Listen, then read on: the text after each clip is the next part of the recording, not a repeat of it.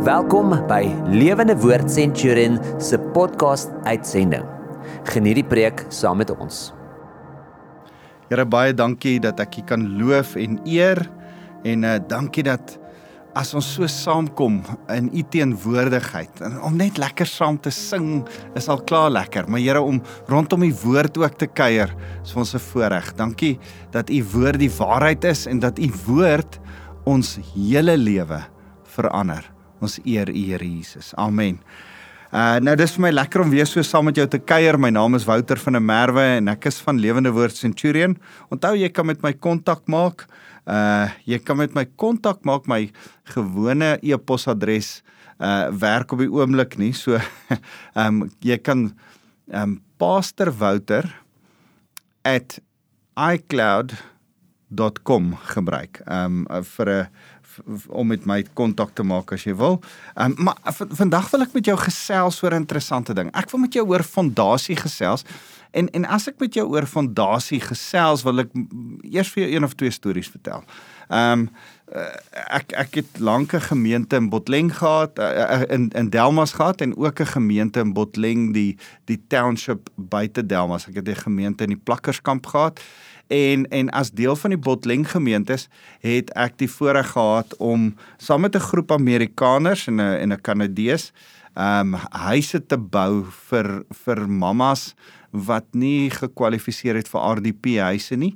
Ehm um, en en het ons vir hierdie ou tannies 'n hele paar huise, ek dink ons staan nou hier al oor die 20 huise uh wat ons gebou het in in in Botleng ek's lank nie meer betrokke by die projek nie, maar die projek gaan nog steeds aan. En en wat dit behels het is ons kry in die Julie maand 'n groep Amerikaners, uh daar was al Australiërs, mense van Duitsland, maar uh veral Amerikaners en veral Engelse van ehm um, Londen, uh Katolieke van Londen af om in hulle wintervakansie, in hulle somervakansie in Julie maand hier by ons ehm um, kom hulle oor vir 'n week en dan bou hulle 'n huis. Ehm um, ons het so 'n konsep waar ons lê die fondasie, dan rus die fondasie vir 2-3 weke, dan kom hierdie mense aan en dan bou ons met polystyreen wat in 'n draad mesh is 'n huis en dan dan maak hulle sement aan en smeer sement aan hierdie polystyreen huis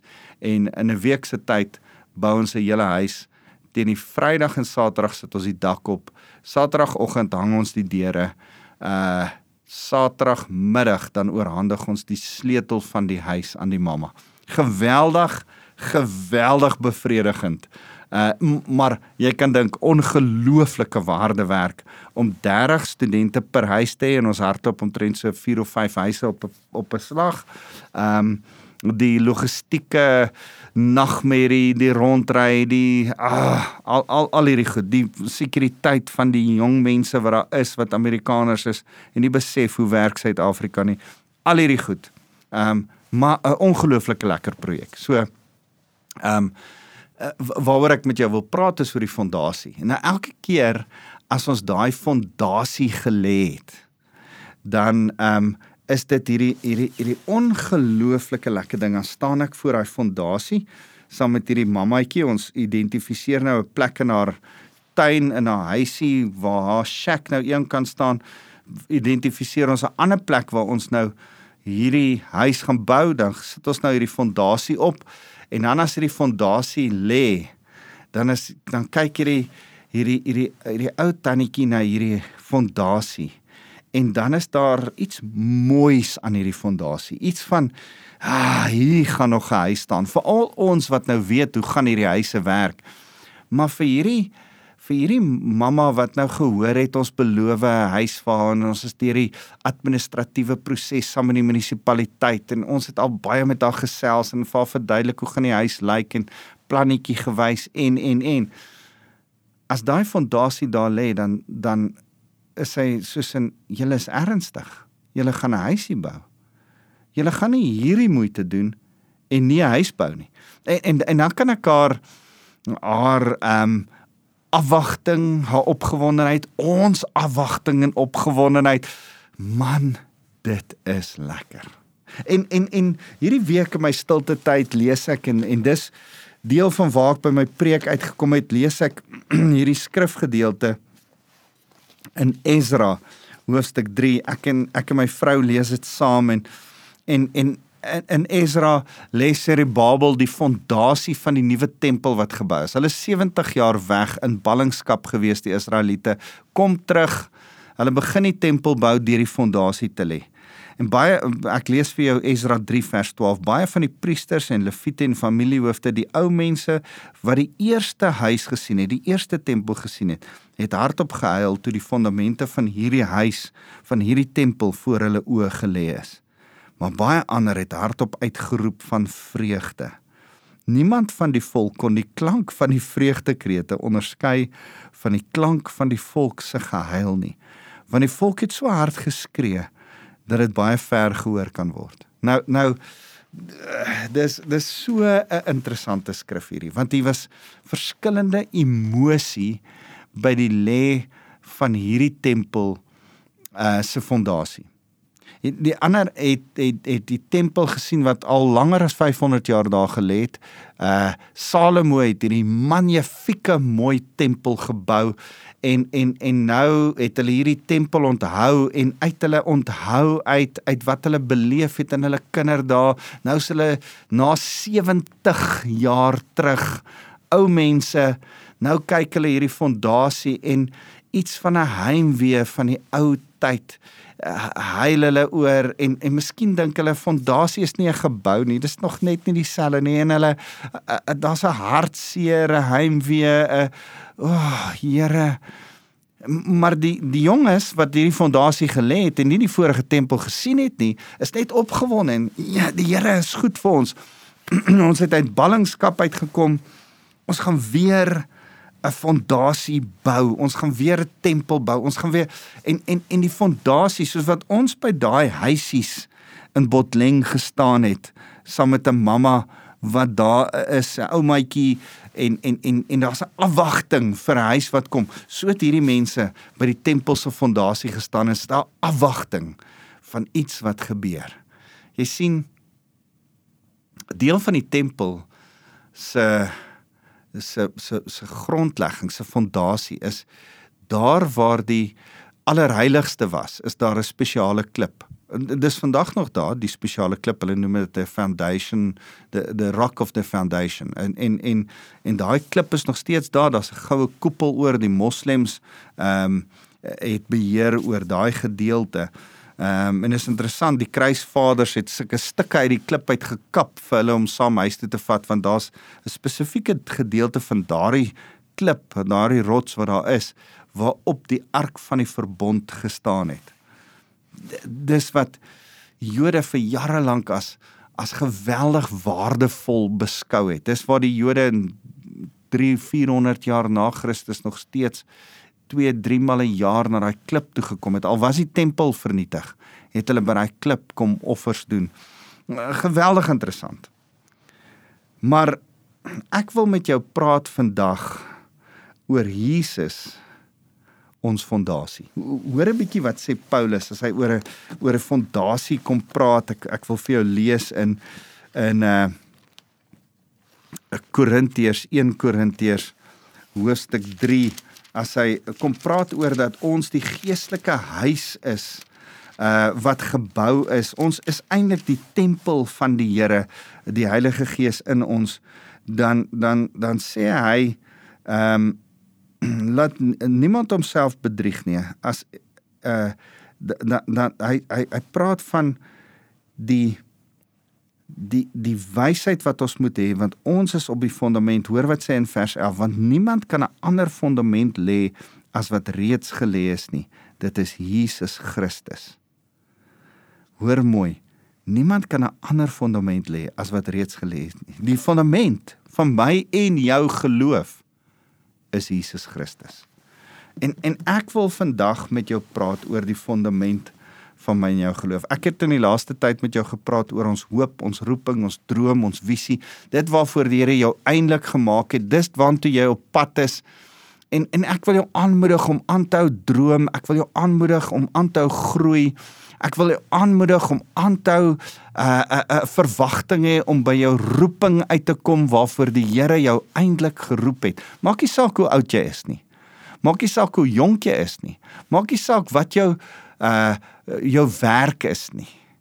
Ek praat van jou roeping waarvoor die Here jou eintlik geestelik geroep het, dit wat jy kan doen, dit wat jy hou van om te doen, dit wat die Here jou voor gebruik en of jy daarmee geld maak of jy of dit iets op die kantlyn is, dit maak nie saak nie.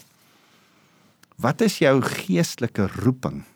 En, en en nou wil ek vandag vir jou sê jou geestelike roeping kan nie iets anders te wees. Dit kan nie iets wees wat jy dink dit moet wees nie. Dit moet gebou wees op die fondasie van Jesus.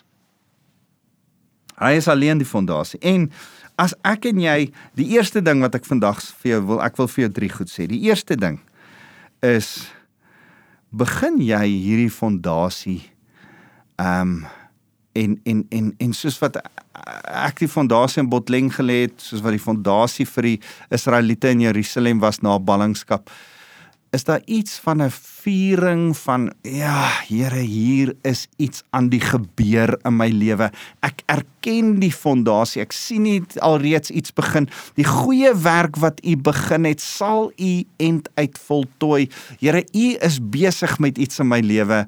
Here, ek erken dit. Ek sien dit raak. Ek ervaar dit. Here, daar's 'n fondasie in my lewe. Ek celebrate. Ek huil nie. Ek celebrate oor die fondasie.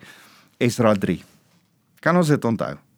Die die tweede ding wat ek vir jou wil sê oor die fondament Jesus in in jou lewe wil ek sê aan die hand van hierdie storie. Kan ek hierdie verhaal lees? Blaai saam met my in jou Bybel na Matteus 7 vers 24. Daarom daarom sal elkeen wat my woorde luister eh, eh, na na my woorde luister en daarvolgens handel soos 'n verstandige man wees wat sy huis op die rots gebou het.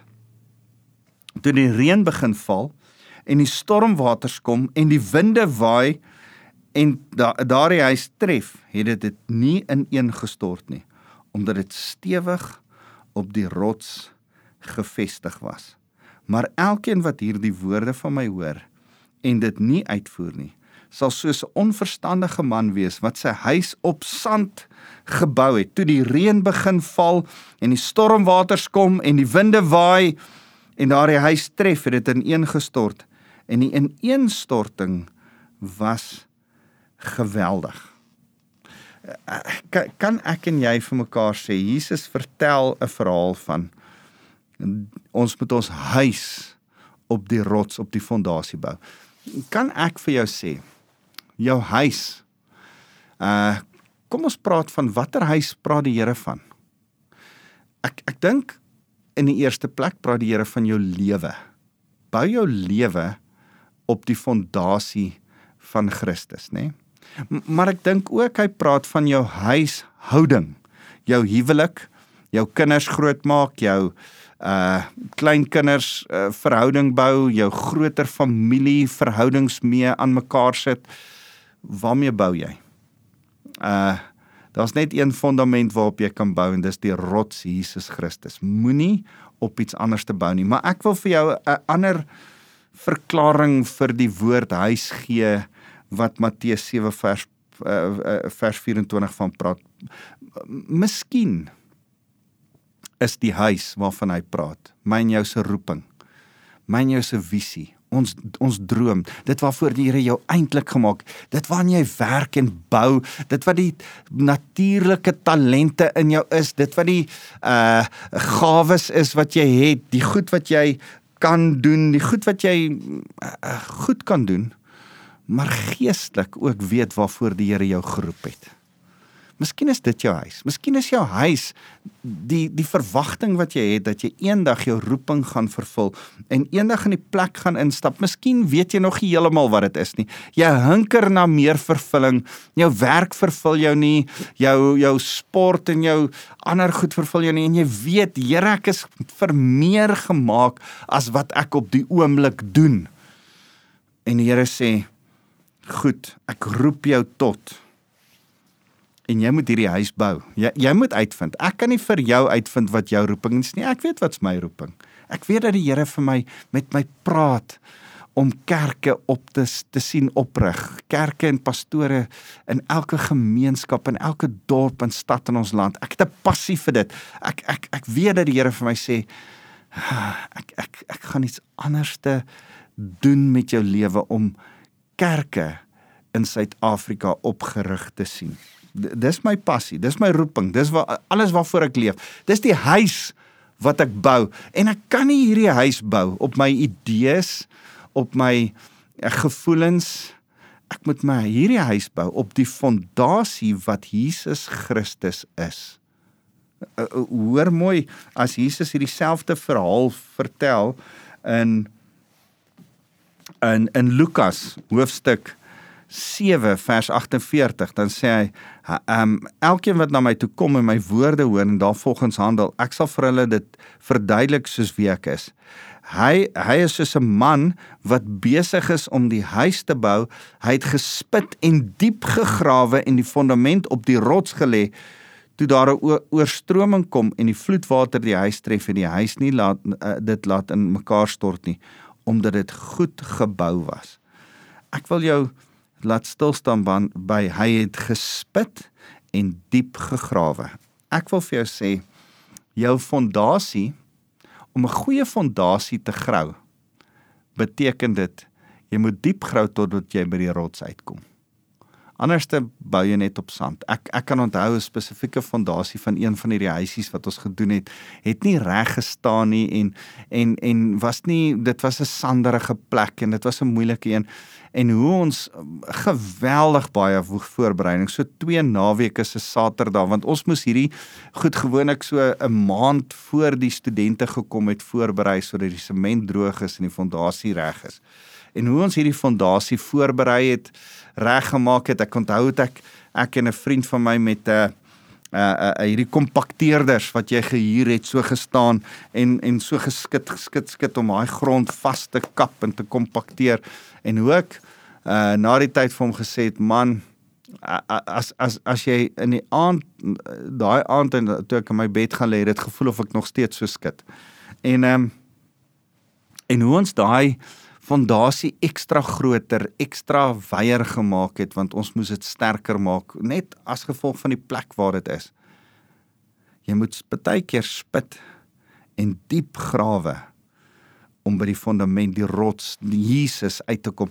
Kan ek net vir jou sê, jy's besig om te bou aan 'n droom, 'n lewe, 'n 'n roeping in jou lewe en en om om deur die proses van bou in jou lewe te gaan. Die fondasie lê van jou lewe is nie maklik nie. Moenie dink hierdie is maanskyn en rose en dit is maklik nie. Nee, dis diep grawe en harde spit. Ek en jy moet hard werk. Die heiligmakingsproses waarmee ons besig is om jou lewe uit te sorteer sonde uit te sorteer, issues in jou lewe, ontslae te raak van die goed wat jou van tevore gepla het, die seer waarvandaan jy kom, die goedjies in jou lewe van voor jy tot bekering gekom het. Al daai goed vat harde werk. Hierdie is nie ag, die die nou dat ek tot bekering kom, swaai die Here 'n stokkie en iewes skielik is alles weg nie. Dit is nie so nie. Dit dit dit werk net dood eenvoudig nie so nie. Om die fondament te lê van diep grou en ek en jy moet diep grou want Jesus is ons fondament. Kan ek vir jou vandag sê ek en jy het nodig om in hierdie fondament gelê te wees en daagliks aanhoudend te grou en te sê ek wil op die rots Jesus bou op niks anders te nie. Dis die tweede ding. Die eerste ding is dat jy moet 'n goeie begin vier. By jou bekering is 'n wonderlike ding. Jesus is jou fondament. Die tweede ding is nou dat jy tot bekering gekom het, moet jy jou lewe uitsorteer. Moet jy begin regmaak wat verkeerd is in jou lewe en dit is harde werk. Moenie dit mense vir jou jok nie. Dis harde werk. Maar die derde ding is as jy bou is daar vrug. As jy bou is jou standvastigheid deel van die vrug want sê hierdie skrif in in Matteus 7 dan gaan storms kom. En dan gaan winde kom. En dan gaan vloede kom. Ehm um, ek kan nie sê dat as jy tot bekering kom en daar is daar is Christene wat dit sê, daar's predikers wat dit sê. As jy tot bekering kom, gaan alles net met jou goed gaan van vooraf. As jy die Here waarlik dien en hom gehoorsaam is, gaan alles net goed gaan. Ek ek dink nie dis waar nie. Ek dink nie dis 'n realistiese beeld om uit te gee nie. Ek dink ons is Christene en goeie goed gebeur met goeie en slegte mense. Slegte goed gebeur ook met goeie en slegte mense want ons leef in 'n gebroke wêreld. Die die slegte goed van die Here die die, die slegte goed in jou lewe kom nie van die Here af nie. Dit kom van Satan af. Maar die Here gebruik dit. Ehm um, Romeine 8 vers 28. Hy laat alles ten goeie meewerk vir die wat hy liefhet. Selfs die slegte goed gebeur in jou lewe, selfs die storms in jou lewe, die reën uh vers 27 toe die reën begin val, die stormwaters kom en die winde waai. Daar's meer as een tipe storm. Daar's reën wat val, stormwaters en winde wat aan jou huis, jou droom, jou roeping ruk. Miskien sê mense nee man, jy kan nie dit doen nie. Nee, jy jy sal nooit dit kan bereik nie. Miskien twyfel jy in jouself. Miskien is die reën en die winde wat pluk aan jou aan jou huis van jou droom en jou visie, jou roeping jou eie onsekerheid. Maar die Here sê as jy op die fondament bou, as jy op die rots bou, as jy vasgegrond is in die rots Jesus Christus, dan sal jy staan. Ek ek ek wil vir jou Efesiërs 2 lees.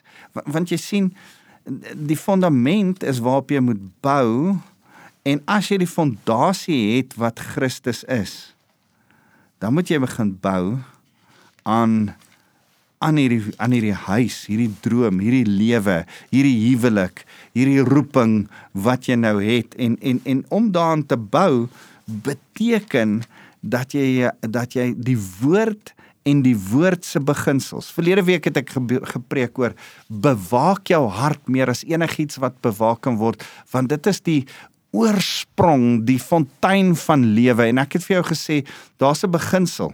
Jy moet 'n keuse maak elke dag van jou lewe om te kyk dat jy die regte goed gaan besluit. Dat dat as jy kwaad word, dat jy nie verkeerd is nie. Dat as 'n goed met jou gebeur, dat jy nie negatief raak nie, maar positief. Jy moet reg heeltyd jou hart bewaak en die regte keuses maak om lewe te kan kry. Dis 'n beginsel. En net so is die skrif vol beginsels en ek en jy moet die beginsels van die woord van die Here hou. Ons moet die woord van die Here bestudeer en hierdie beginsels soos bakstene in ons lewe bou en dan vorm dit 'n huis waarop ek en jy ons roeping, ons visie, ons droom bou. Ons moet oppas om nie met verkeerde goed te bou nie. Hoor wat sê Efesiërs 2 vers 19. So is julle dan nie meer vreemdelinge en bywoners nie, maar julle is medeburgers van die heiliges en lede van die huisgesin van God. Efese mense uit Efese, julle is nou deel van die Here se huisgesin. Nou sê hy vers 20. Julle is nie net deel van die huisgesin nie, julle is 'n gebou wat op die fondament gebou is. Of wat se fondament? Die fondament is Jesus Christus, nê? Maar maar wie daai fondament gelê?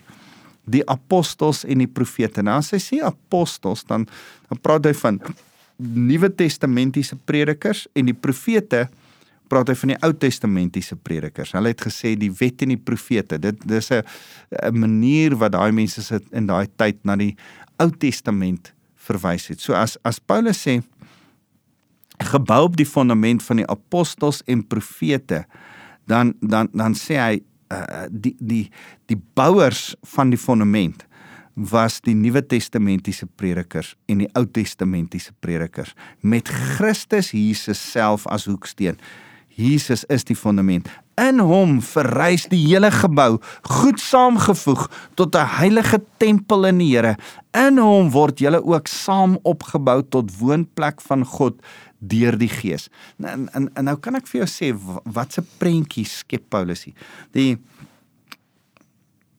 die Jode het het hierdie prentjie. Hulle hulle hulle het hierdie ding van ehm um, die middel van die aarde um, is in die middel van die aarde is Israel. In die middel van Israel is Jerusalem. In die middel van Jerusalem is die tempel. In die middel van die tempel is die rots waarop die ark staan. En dan sê hulle vir mekaar hierdie rots wat hulle vandag die fondasie rots noem, hierdie selfe rots wat onder die die die die die dome of the rock vandag is so 'n goue koepel wat in die in 600 na Christus gebou is oor daai rots. Sê die Jode, daai rots is die die plek waar alles begin het, waar die wêreld geskaap is. Die Here die rots van daar af het, het die Here die die die wêreld geskape. En dis daar waar die ark van die verbond neergesit is. Nou daar's baie stories en mites, daar's ouens wat selfs beweer dat is op daardie selfe rots wat wat Isak geslag moes geword het, maar die ram in sy plek geslag ge, gewees het en en en. Ehm um, daar, daai rots, interessante rots ehm uh, middelpunt van alles. Dis dis die beeld wat Paulus hier in Efese beskryf van in die middel van die tempel. Rondom die hele daai rots is die tempel gebou. Nou Jesus is die rots in jou hart tempel van die Here en in jou lewe, in jou roeping, in jou tempel, in jou huis, in dit wat jy doen vir die Here, is daar 'n 'n plek vir die teenwoordigheid van die Here, die rots Jesus Christus, die fondament wat deur die Ou Testament uh, profete, Nuwe Testament apostels deur die Bybel in jou lewe gelê is, jy die Bybel in jou lewe nodig want jy het die fondament van Jesus Christus in jou lewe nodig. En as jy daarop staan in jou huis daarop staan, dan bou jy goed en dan as jy op pad eers heen. Jy, jy, jy kan nie die wêreld se idees gebruik nie. Jy kan nie op jou gevoelens staat maak nie. Jy kan nie gaan op wat jy dink of wat jy voel nie. Jy moet gaan op die waarheid van die woord van God. So kan ek vir jou sê, daar's baie mense in die geskiedenis wat gedink het hulle het 'n roeping en dan gaan hulle op die verkeerde vlees besluit. Dink maar aan aan Moses. Die Here het al lank in Moses se lewe uh met hom begin praat. Hy was 'n prins in Egipte en en en die Here het vir hom gewys jy's 'n Israeliet en jy gaan die Israeliete bevry. En en dan kom daar eendag 'n Egiptenaar. Hy's Moses is ongeveer 40 jaar oud. Hy's nie meer 'n kind nie. Hy's 'n man. En dan's daar 'n Egiptenaar en en en en hy behandel die uh die die uh Israeliete sleg en Moses slaan hierdie man dood. En uh en eintlik probeer Moses die bevrydingswerk op sy manier doen. En die Here sê nee, Moses vlug en dit vat hom nog 40 jaar voor die Here hom weer terugbring en die Here sê, "Oké, okay, nou gaan ek jou die Israeliete laat bevry soos wat ek hulle bevry wil hê." Ek, ek dink maar aan aan aan Dawid wat die tempel wil bou en in in 1 Kronieke 17 dan lees ons hoe hy wil, die tempel wil bou en dan sê Nathan, "Ja, bou die tempel." Dan sê die Here in die nag van Nathan, "Nee, gaan terug sê vir Dawid hy kan nie die tempel bou nie." En dan sê die Here, "O ja, ek ek dan dan sê Dawid, "Goed, okay, ek ek sal nie, maar Here hoe dan en dan sê die Here ek sal Salomo oprig om die tempel te bou. Dink maar aan Abraham wat die Here sê ek gaan jou vader van vele maak. Dis jou roeping, dis jou huis wat jy moet bou. Dis die droom wat jy moet hê en dan en dan sien hy nie hierdie ding gebeur nie en dan is sy vrou en sy plan Hagar en Ismael word gebore. En dan dink ek, hoeveel keer het ek en jy 'n Ismael? Hoeveel keer het ek en jy maak ons ons eie plan om by die droom uit te kom? En die Here sê, moenie jou eie plan maak nie. Bou op die fondament. Bou met die woord, bou deur die Heilige Gees. Bly deel van medegelowiges wat inspraak het in jou lewe. Moenie anders te bou as op die fondament van Jesus Christus nie, want die Here is met jou ergens heen op pad. Jy's besig met 'n roeping groter as jouself. Jy's besig met 'n saak wat die Here deur jou gaan werk wat so fenomenaal is. Die Here het jou daarvoor gemaak. Ek het te weet, ek het 'n vaste wete dat die Here elke mens met 'n roeping gemaak is. Jy ook. En my begeerte is dat elke mens by hy roeping in sy lewe sal uitkom. Dis die lekkerste ding om daar te leef. Ek ek sê altyd as jy dit kry, dan leef jy in jou droom. Dit is vir my lekker om in my droom te leef. Ek doen wat ek weet die Here my voorgeroep het om te doen. Maar ek kan dit nie doen as ek dit nie begin doen op die fondasie van Jesus Christus nie. Here, daarom wil ons elkeen vra dat U met ons sal praat. Dat ons sal hoor waarvoor U ons geroep het, dat dat ons by ons roeping sal uitkom, maar dat ons dit sal doen met die wete dat ons op die fondasie Jesus gefestig is. Here, ek wil elkeen wat na my luister kom seën met die liefde van God ons Vader. En Here met die genade van Jesus wat ons roep sodat die gees van die Here met ons kan praat en ons by ons roeping kan uitkom. Dankie Jesus. Amen.